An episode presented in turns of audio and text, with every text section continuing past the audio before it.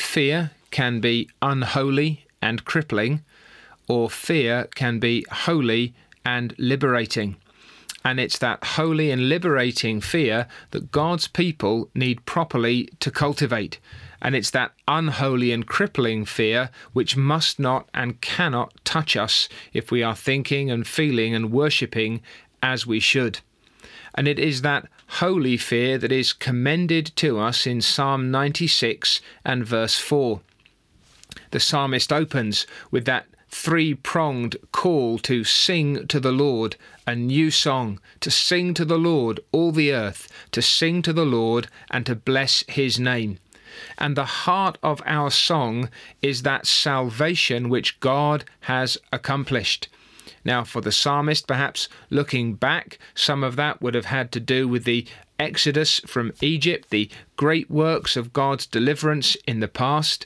For a Christian today, we see in such glorious works just a shadow of the far greater salvation which our Lord has accomplished in Jesus Christ.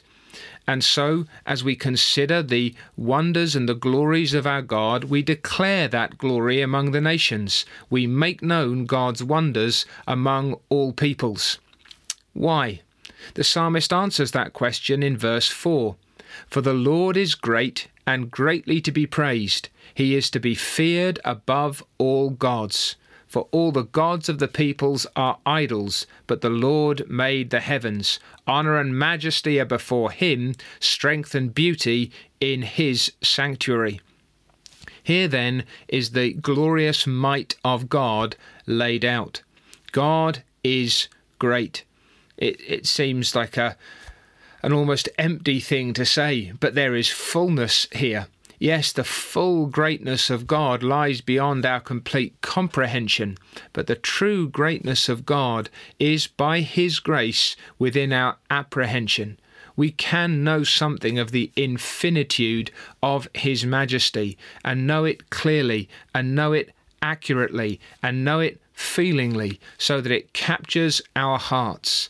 And when we understand something of the greatness of God, it is perfectly right and proper that He be greatly praised, that there be some correspondence between the greatness of His name and the greatness of His praise, that what we comprehend, however small it may be in comparison to the greatness of His majesty, Yet, nevertheless, that honour and majesty, that strength and that beauty have captured our souls. And because God is great and greatly to be praised, he is to be feared above all gods. And the psalmist makes his point here quite plainly because he identifies the emptinesses as opposed to the fullness of God, the vanities of the idols of this world.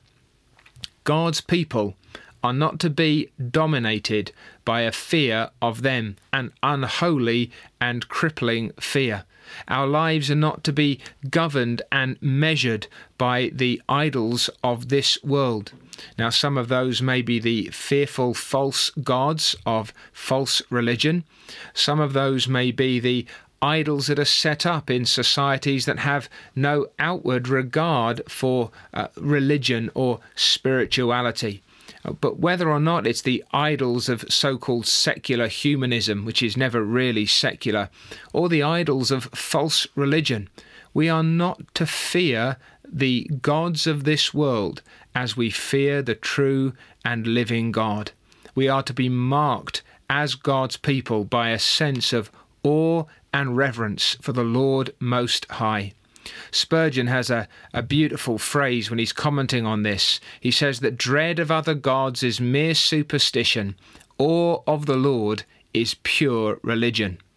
Do we then have that pure religion that consists in a great conception of God in Himself, in a great praise of our great God, and of a great, holy, and liberating fear of God Himself?